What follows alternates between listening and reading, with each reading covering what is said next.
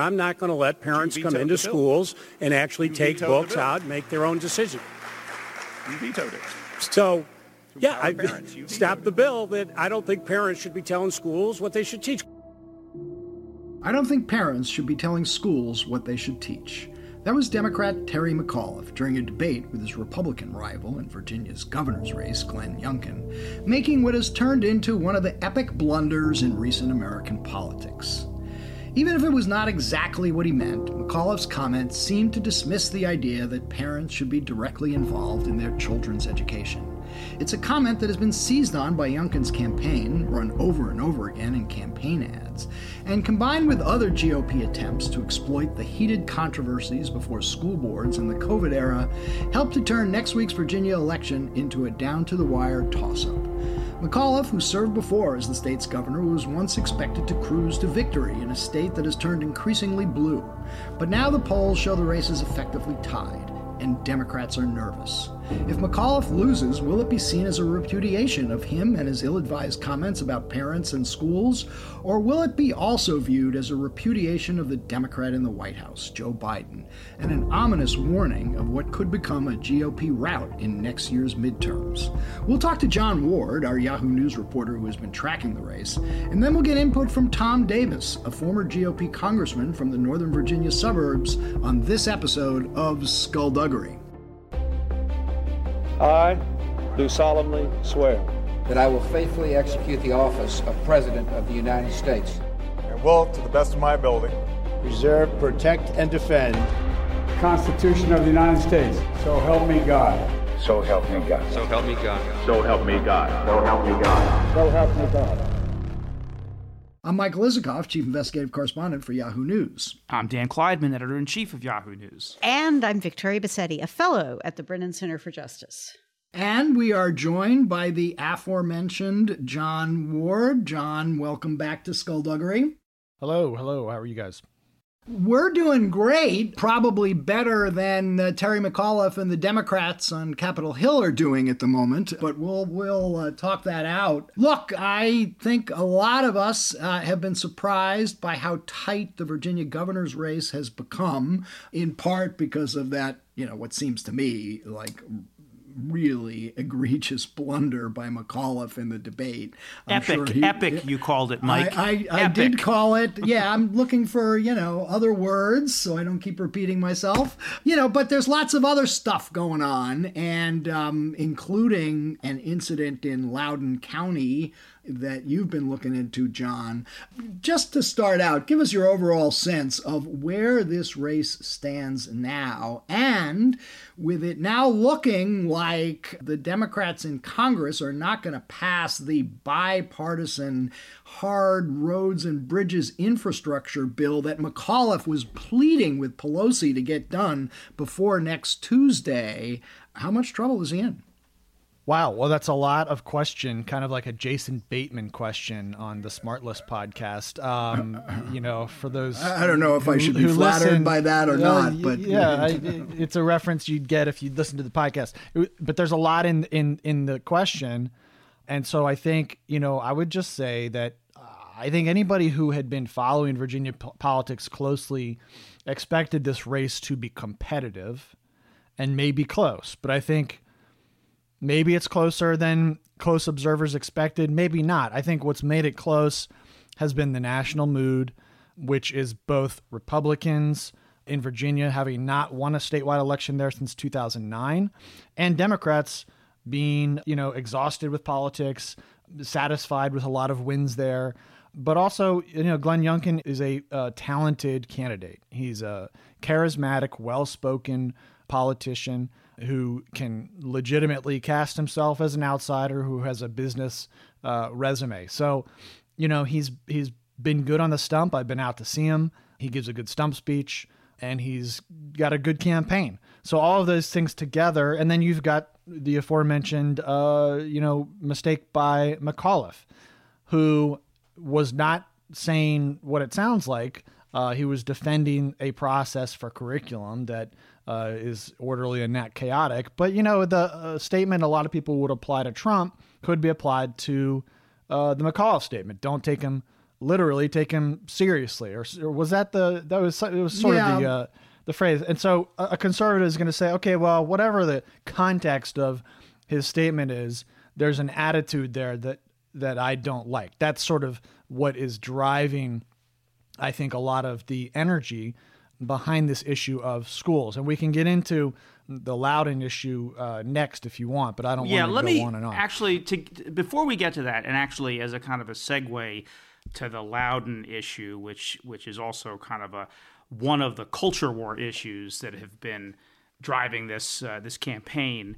I wanted to pick up on what you said about Glenn Youngkin, you know, running a skill, skillful campaign because he had his work cut out for him. On the one hand, you know, he, yeah. he has to he has to kind of run up the numbers in rural Virginia with those Trump voters, that kind of tribal conservative vote.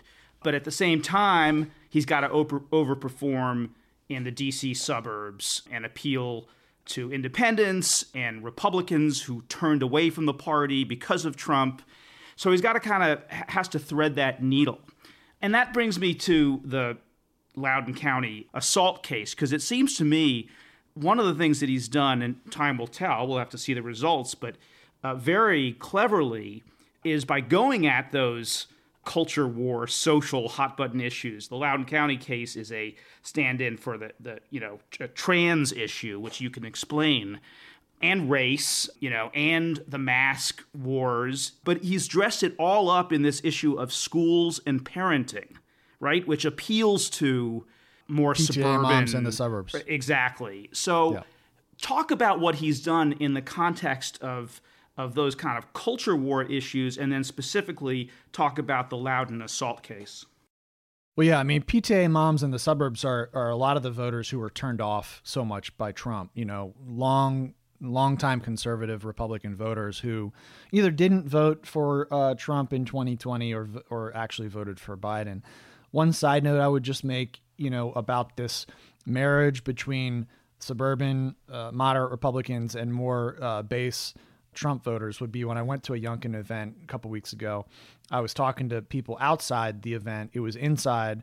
Uh, nobody was wearing masks, and it was you know not ventilated really at all. So I was talking to people outside, people wearing masks, and I expected some of these people to be more on the fence about Youngkin and Trump and and uh, the Republican Party. And, and to a person, all of these people, even though they were concerned about going inside, one, one woman said she wasn't going to go inside at all. Uh, all of them were all in for Trump and, you know, talking about a stolen election in 2020. So it was just really an interesting insight into the nuance there.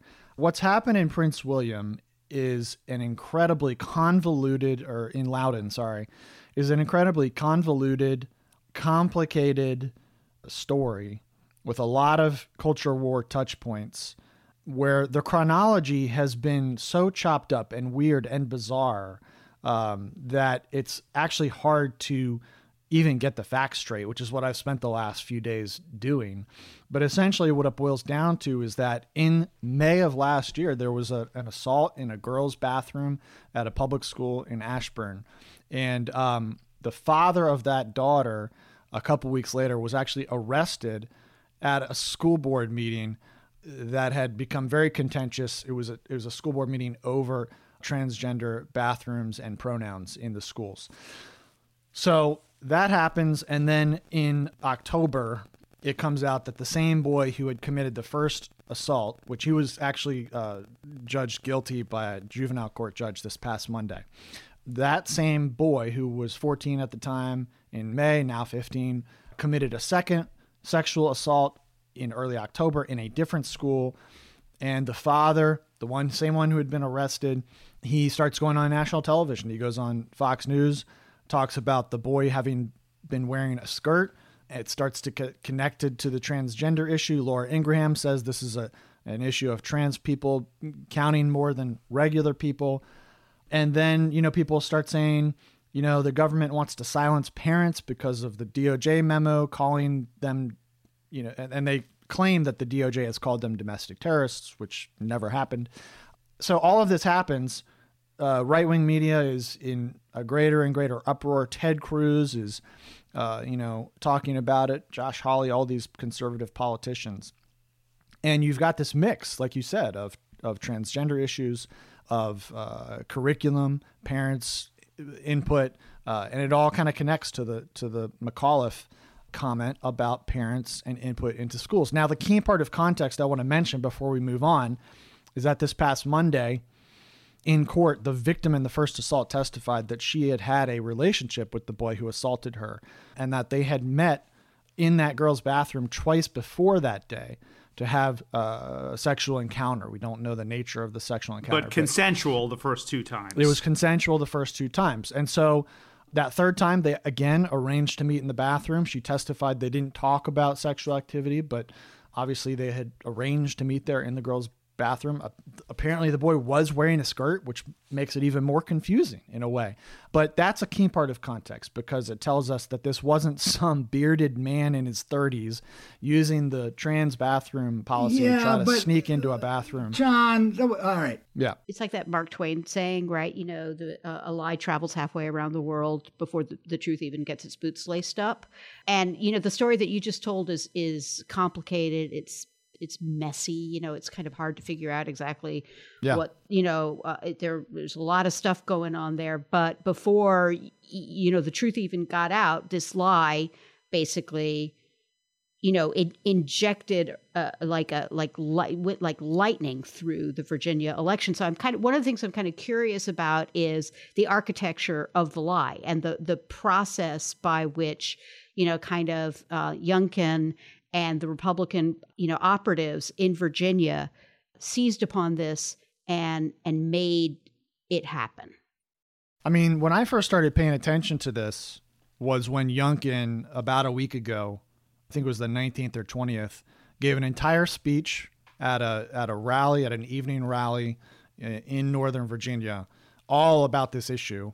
And then his campaign sent out a transcript of the speech so they really clearly were trying to get a lot of attention focused on this issue. And I had actually a week or two before that, at that Youngkin event I went to, had talked to a voter who said trans people are assaulting girls in bathrooms.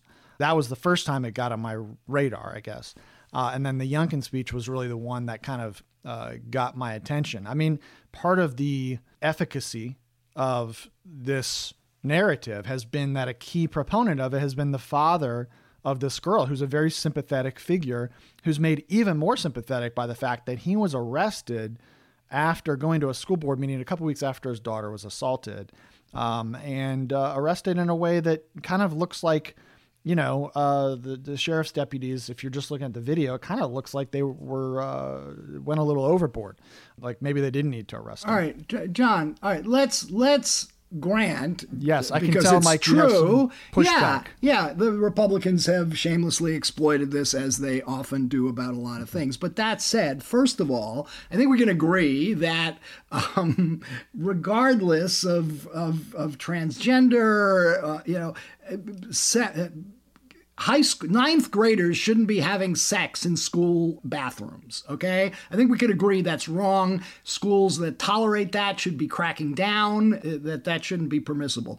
In this case the head of the school board actually denied that there was a sexual assault at a school board meeting when he was questioned about it. That was clearly wrong because the guy the, the kid who did it was actually just convicted as you pointed out of sexual assault not a consent consensual sexual matter.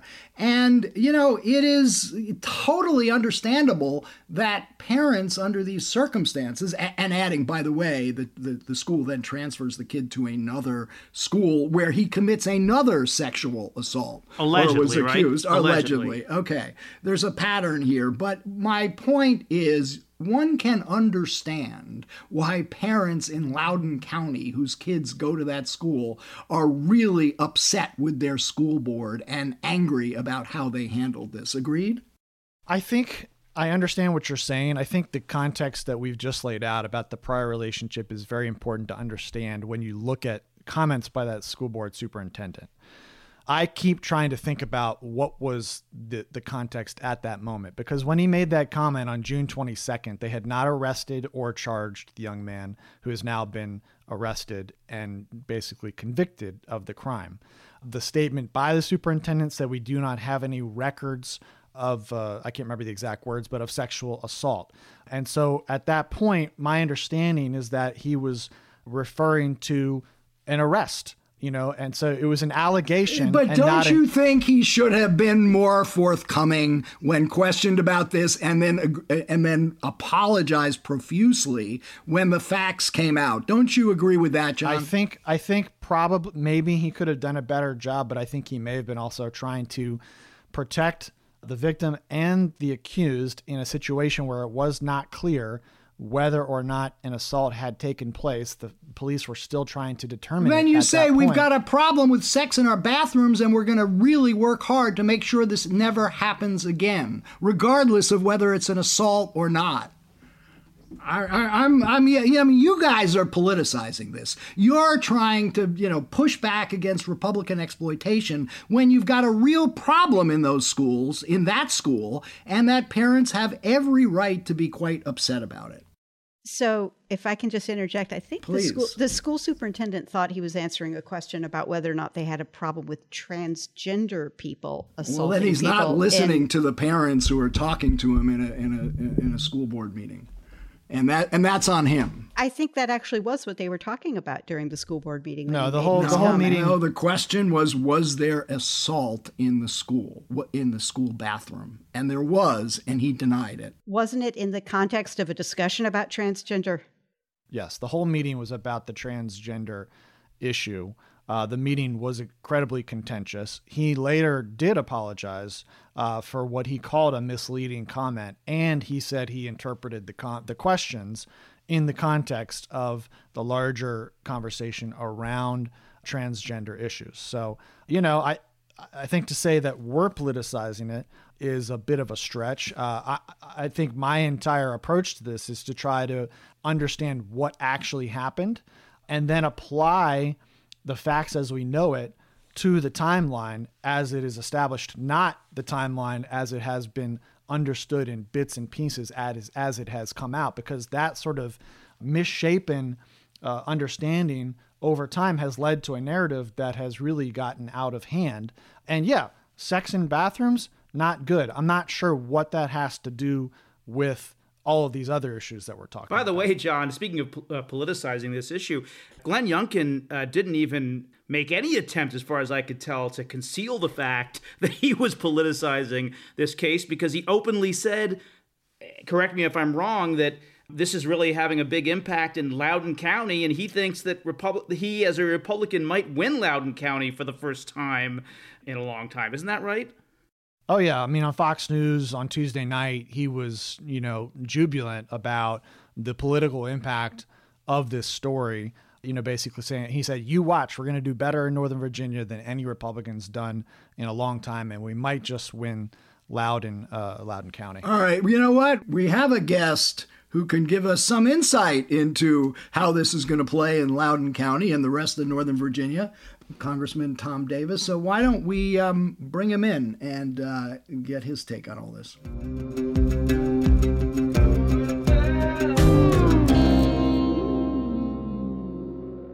Okay, we've now got with us uh, former Congressman, Republican Congressman from Northern Virginia, Tom Davis.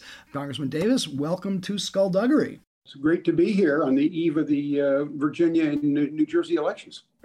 exactly. So let's just start out right there. We've been uh, engaged in a somewhat heated discussion about the events in Loudoun County and the whole controversy over school boards uh, that have become a big issue. But give us your take right now how this race between McAuliffe and Youngkin looks to you. Well, I think every major poll that's come down uh, is, shows this thing a margin of error race. Very, very, very close. Um, so the question is, how do you get to turnout?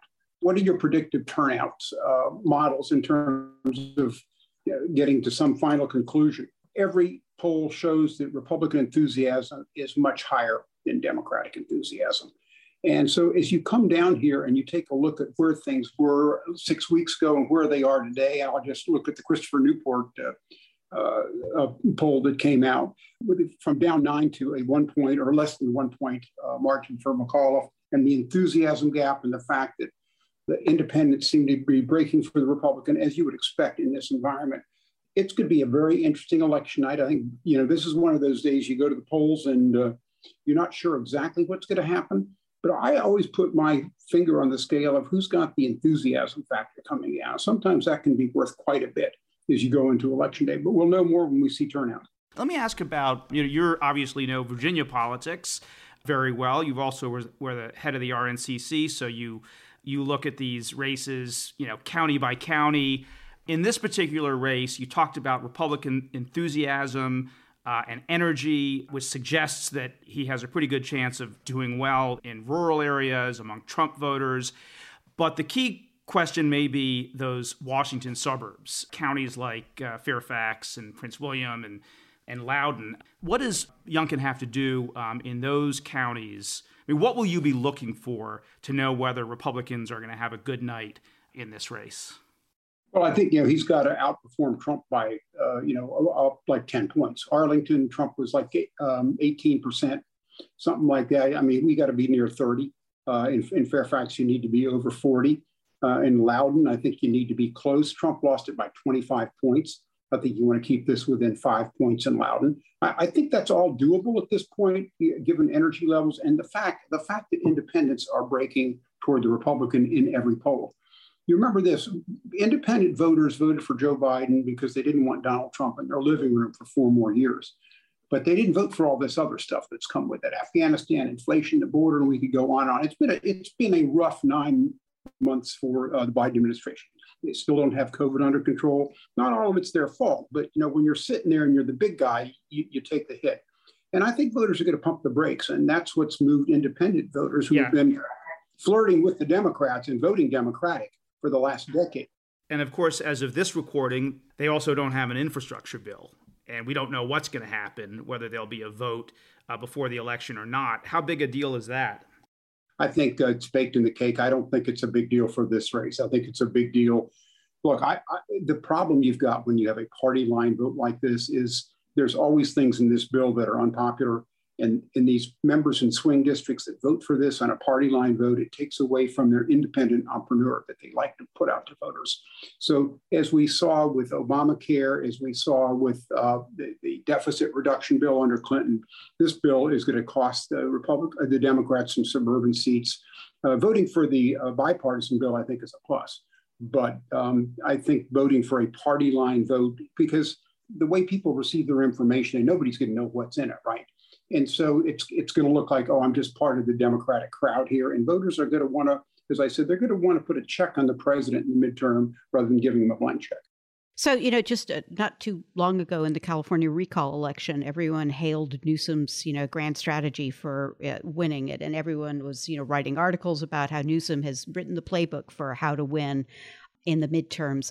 Is the problem that McAuliffe didn't run Newsom's playbook, or is it that that playbook really just only worked in California one time? Well, th- what really helped Newsom is if, if, this had been a referendum on Newsom, he would have been in trouble. But he had a foil here. He had somebody that had moved to the front, that had a record that just wasn't, uh, you know, consistent with where California values are, and that's what cost him. In this case, you've got Glenn Youngkin. He, he's not Donald Trump. Pretty clear he's not Donald Trump. They've tried to make him Donald Trump. I even got an email today saying Donald Trump's coming to Virginia from the state house speaker. He's not coming to Virginia. Um, but that's they're, they're, they're running yesterday's race, and uh, Youngkin is looking ahead. And I, I think at the end of the day, those little things make a difference because elections tend to be about the future, but you don't have the foil that you did in California. Are Republicans uh, trying to make sure that Donald Trump doesn't actually show up at a rally in Virginia? Um, well, he's not coming to Virginia. That's all I know. I, I will, you know, I, will leave it. You never, Look, you can never predict what Donald Trump might do. You know, yeah. you know yeah, exactly. he may just show up, whether, regardless of whether he tells you in advance in an well, uh, email. Georgia, right? How, yeah, right. Go, right. Well, look, but this. I guess what I'm curious about is whether or not it's part of the, you know, Youngkin's strategy and the Republican Party in Virginia's strategy to keep Trump away. Well, you have to ask them what the strategy is at this point. I think uh, the I think Glenn has said he's happy to have uh, the former president's support at this point, uh, but he thinks this is a Virginia race. He has not bring all bring uh, brought in all the celebrities that McAuliffe has done, which is kind of ironic considering Glenn's been the unknown and, and McAuliffe's the governor who ought to be running on his record. But it tells you where their campaign is. But that's exactly the tightrope that he's walking here. I mean, he needs that Trump base in rural Virginia, so he's got to play footsie with Trump. And the, you know, he had Trump call in to one of his rallies. You know, that plays well with the Trump base, but it well, doesn't Mike, he, play. He was not at that rally. In fairness, in fairness, he did not attend that rally where Trump called in. Oh, that okay. was done by one of the candidates he defeated for the nomination. Having said that, no, we're not. Look, we haven't won a statewide race in 12 years. We're not going to repudiate anybody's support. Mike, we'll take your support. I mean, we're just not in a position to kick anybody out. well, you won't get mine, but yeah. and it, wouldn't and, help and, you if Trump you did. A, and Trump but, has a. Trump You're not registered in Virginia, so. But yeah. but look, I, but but this does get to a serious and larger issue for your party here, right? Mm-hmm. Because mm-hmm. you want you as the moderate guy from Northern Virginia who was there for years, you know, wants to move away from Trump. Your former constituents uh, clearly repudiated him in the last election, and uh, any taint of Trumpism is a, a negative in Northern Virginia, which uh, is key, going to be key uh, in this race. And more largely, you've got a House Republican caucus that still has strong allegiances to a former president uh, uh, most of the rest of the country views as out of his mind. How does Youngkin and how do your fellow Republicans navigate this minefield of the Trump base on the one hand and, you know, all those suburban voters you lost because of Donald Trump? Well, I think every candidate's got to make their own determination how, how they handle this. Uh, it, look, I had to win election in 1994 with Oliver North at the top of the ticket. And it was just me and North, and I was taking a Democratic incumbent on. You know what North got in my district? He got 29%. I got 54%. Uh, I ran way, way, ahead of him. I ran, I ran 25 points uh, ahead of North, and I didn't diss him. Now, when he came to Northern Virginia, you couldn't find me with a search warrant. But I, you know, we agreed on a lot of issues we have shared a lot of the same supporters, but we were very different in style and temperament and, and priorities. The question is Donald Trump, if you put up a Trump sign in my neighborhood in Fairfax, it's a hate crime, okay? But you go out 50 miles, people are making their own Trump signs. It, it, it shows how divided the country is. The, and, and, nationally, it's very split. But in Virginia, uh, we know what's happened. Trump has lost it twice, and he's he is not an asset in a race like this on a statewide basis, making him the center of the campaign. I think Donald Trump understands that. And I, I think Glenn Youngkin understands that. And more importantly, uh, uh, Terry McAuliffe understands that because they put signs in Florida kind of daring him to come to Virginia. And I said, I got a, a note from the state House Speaker, a Democrat today, saying Donald Trump's coming to Virginia. They want to run against Donald Trump. And I think voters in, in Virginia are by and large looking ahead, not behind. They don't want to relitigate the past. They want to look ahead and elections are about the future. And I think at the end of the day, that, that Glenn has handled this very, very well. You got to win the governorship, and then we'll deal with the other issues. Let me just ask one one quick follow up on that, which is they're running against you want to run in the future, not the on the future, not the past. I know we're still a year away from the midterm elections, but after that, Donald Trump is going to decide whether to run or not in 2024. And right. uh, let's say you're head of the, you, you have your old position as head, head of the NRCC, and uh, Donald Trump uh, decides he's going to run. How much of a disaster is that for you uh, heading into the 2024 elections if he does run? Because then you can't run away from Donald Trump, right?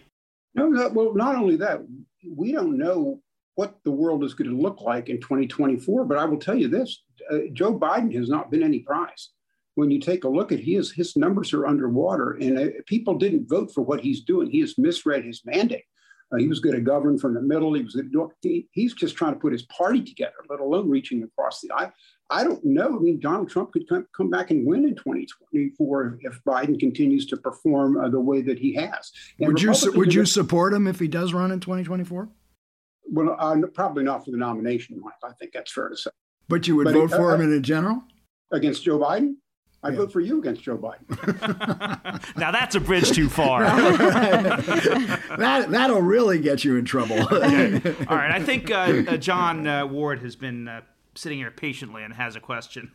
Well, no, I was just I was kind of going to ask a variation of the question that Mike and Dan asked, but I, I think you know the the thing I'm interested in is whether Congressman you see any signs in the Republican Party from either Mike Pence or Nikki Haley or someone Chris Christie.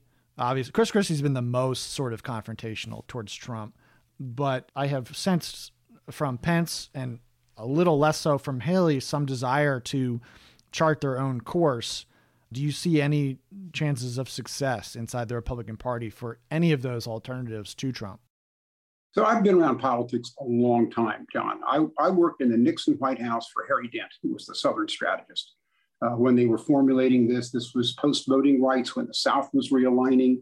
I watched a lot of elections, and I will tell you this three years is an eternity in this business. We have no idea what the world is going to look like a year from now, two years from now, three years. There's no question right now, and I don't mean this uh, disparaging. I mean, Trump is the 800 pound gorilla. I'm not calling him a monkey. I'm just trying to use the that is Trump right now is, is, is the face of the Republican Party to many Republicans. But over time, new people emerge, new issues emerge. I don't know what's going on in his mind. He will certainly be an influencer on what happens at this point. But I'm not willing to concede uh, one way or the other what happens. And even if he's nominated, whether he can win or not, I, I think it's going to be a very, very different world at this at that. And it's it's impossible to tell you. You know my politics. I was John Kasich state chairman in Virginia. Okay. But, uh, but my economics are decidedly Republican at this point, and I think uh, Democrats are taking us in a bad direction. And um, you, you, know, I, I just don't know what it's going to look like. This will be litigated in 50 states over the next year in primaries uh, for Congress next year for members who voted to impeach Trump, for Trump endorsements like in North Carolina for Ted Budd. Can he win? You know, what, what's going to happen? I think it's going to be the face of the party over the next two years. It will change, and uh, Trump will be an influencer on that. We'll see what he wants to do and where the party wants to go at that point. But I don't think it's a foregone conclusion if that's what you're saying. Well, I mean, it sounds like it's an air out of the balloon strategy, or not, maybe not a strategy, a an expectation of air kind of going out of the balloon rather than a direct confrontation with him. I am a little surprised you would support him for the presidency in 24. I mean, what, given all of the restraints he got rid of in the latter portions of his presidency well, and what that me, led up you're, to you're, you're with January 6th. You're giving me a choice with Joe Biden, who look, I represent a company that still that, that had Joe Biden is the last I checked. Joe Biden hasn't incited an insurrection. No, but he's he is he has blown Afghanistan, where we had uh, 20 years, spent trillions of dollars, lost lives. Well, you, you've got to look at what's happened at the border with a million people crossing the border at this time. You look at the regulatory agencies. There's a whole regime there, and I think this will sort itself out you know, over the next uh, three years. I'm, uh, and, and I just think that where the administration is going, where the Congress is going, is the wrong direction. And we'll just see where it comes down. We'll see where it comes down. Before you came on, we were having a somewhat spirited discussion about uh, Loudoun County and what's been going on in the schools right. there. And on the one hand, um, clearly there's uh, reasons for parents to be, uh, or some parents to be quite upset about the uh, sexual assault that did take place uh, in a school bathroom. On the other hand, you know, Republicans have exploited this and turned it into much more than the facts uh, show. You know, it's not clear that this was a transgender issue uh, or related in any way to transgender bathrooms. What is your take on what happened in Loudoun County and what's been the political impact of it in this race? Well, what it has done is you they it's kicked a hornet's nest of people that have not have been kind of have not dominated the politics, have not been active, and they're out there and they're very very active. And wherever you get an energy base like that, you know, it, it I think it is helpful uh, to, to to your outcomes. Now let's just take a look at the schools. It's not just the transgender issue. It's the fact that kids were reading from screens for a year and people are frustrated with public schools across the country. I'm not blaming anybody. I'm just saying there's a huge frustration with parents in terms of what has happened to public education over, over the last year and a half. And um, so I think we're probably going to be able to take advantage of that. And then you put together that the circuit court judge's ruling against a school district that ignored this because somebody was transgender and kind of gave somebody a pass because they were afraid of offending somebody and a, and a girl gets raped. You know, that's explosive. There was a court ruling, you're saying? Yeah, the court, the court, the court ruled uh, against the, the perpetrator at this point. Well, right, for the first incident. That the, that, that the yeah, yeah, that the kid did yeah. in fact assault the. That um, he did after the school said they didn't know anything about it. Right, right, yeah. That's explosive. Uh, but, but there's but there's pent up frustration on schools for other reasons, and that is kids have been home for a year reading from screens and everything else. And you know, is this the the teachers union? You've had parents who want to go back to school. You've got the mask issue. I'm not sure anybody handles this to everybody's satisfaction. It's a, it's but but what it does is it just creates, if you will, a lot of anxiety among parents. And I think Republicans not holding any of the positions of accountability in this case are uh, able to stir it up. Does that make sense? I want to turn to another issue that sort of is brewing in Virginia, which is the kind of safety and security of the election system. And it seems like, you know, some of the, eh, there's uh, been reports of a surge of election observers kind of going to the polls and possibly creating slightly intimidating, you know, kind of atmosphere around polls. Do you think that Virginia elections are securely and properly run? Well, I, I, do think the legislature made some changes this last time that troubled me. They took away photo ID, which I think you know you have to go if you want to go on an airplane, if you want to go get a prescription drug. There's a lot of things that they took away at this point that make what I call ballot harvesting a lot easier. In Fairfax County, the Board of Supervisors uh, uh, requested the electoral board mail ballots to everybody. When you ever you have a lot of ballots sitting out there, mailed to houses, I think there is an opportunity for fraud and, and for disarray. But I think by and large, Virginia elections have been done pretty well. I've been part of several recounts, one for the Attorney General's race just a few years ago uh, that, that was narrowly margined. Uh, so is, is it a concern? Absolutely, it's a concern. Whenever you start dumbing down the standards uh, for voting, let me just add another thing. Why, if you move a 45 day election day, what, when did we ever have a 45 day election day before? You move it from 45 days to 30 days and it's voter suppression.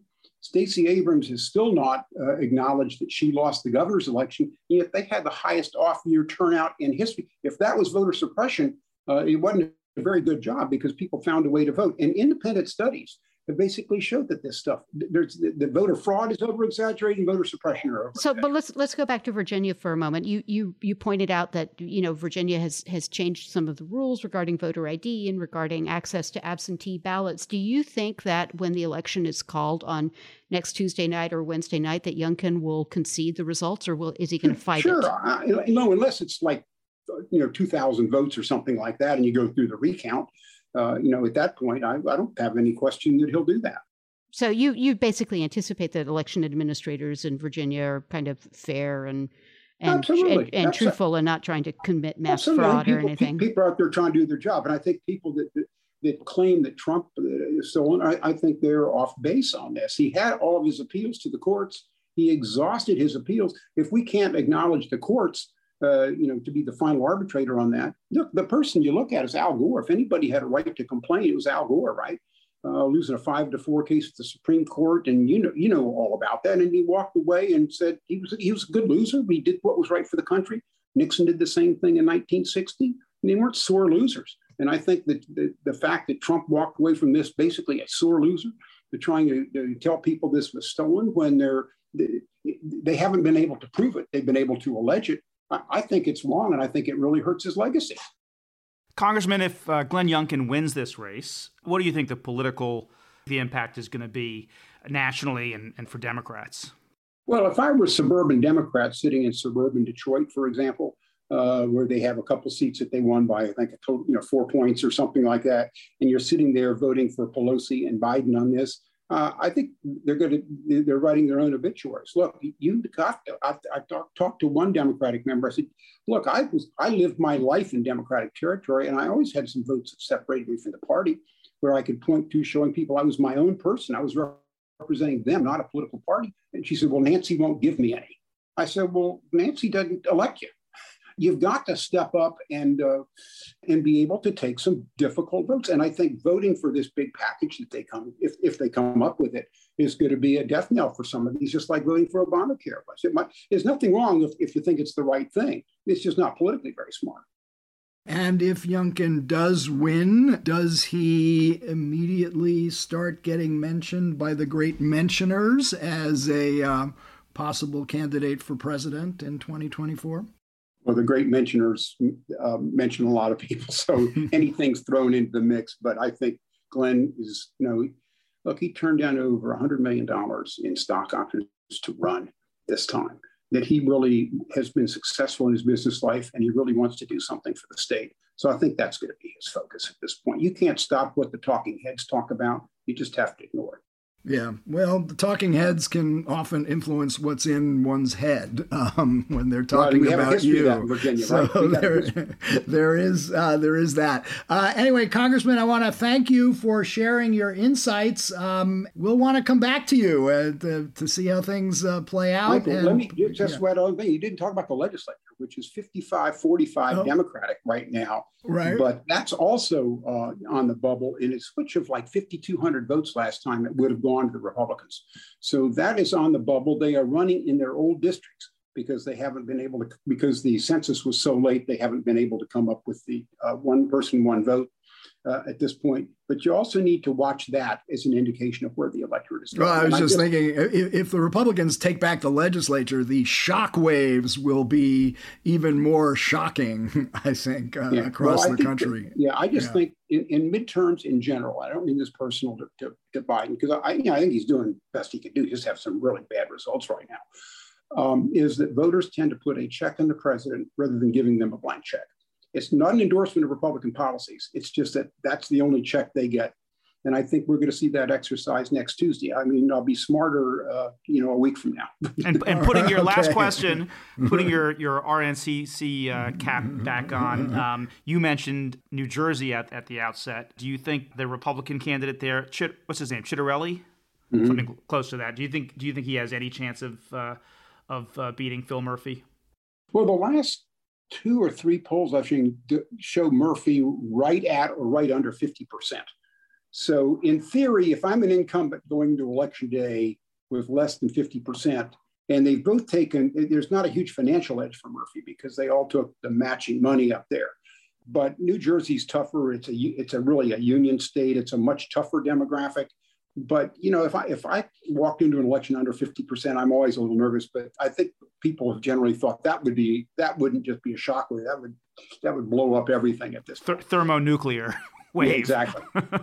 I think it's going to be closer than nine points. I think it's going to be closer than nine. Yeah. Just Mike, real quick to echo Tom's point about a check on the president. Everybody talks about the Republicans not having won in Virginia statewide since 2009, but the alternative sort of historical fact here that I know Tom is aware of is that uh, you know, until Terry McAuliffe won the governorship in 2013, uh, the party out of power in the White House had won the governorship every time for like 40 years. So if Youngkin wins, it'll be a return to the norm of that pattern. And John, let me just interject on that. The one thing you need to remember, why was 2013 different? It was different because you had a very fractured Republican Party. Remember, the Republican lieutenant governor wouldn't endorse uh, Cuccinelli. You had some major Republican defections. McAuliffe had a two to one spending advantage. You had a government shutdown, and you had a libertarian candidate uh, taking 160,000 votes, uh, the, the, bulk of which came out of uh, uh, Cuccinelli's high. It was a rejection of, of a harder right uh, regime. Yeah. I think had Bill Bolling been the nominee, who was the lieutenant governor, I think he would have won. All right. Congressman, thanks for joining us. Hey, we'll definitely want to have you back. All right. I'm going out the beach. Okay. All right. Excellent. Enjoy. Enjoy. Thanks, Congressman. Enjoy. Thanks. Take care.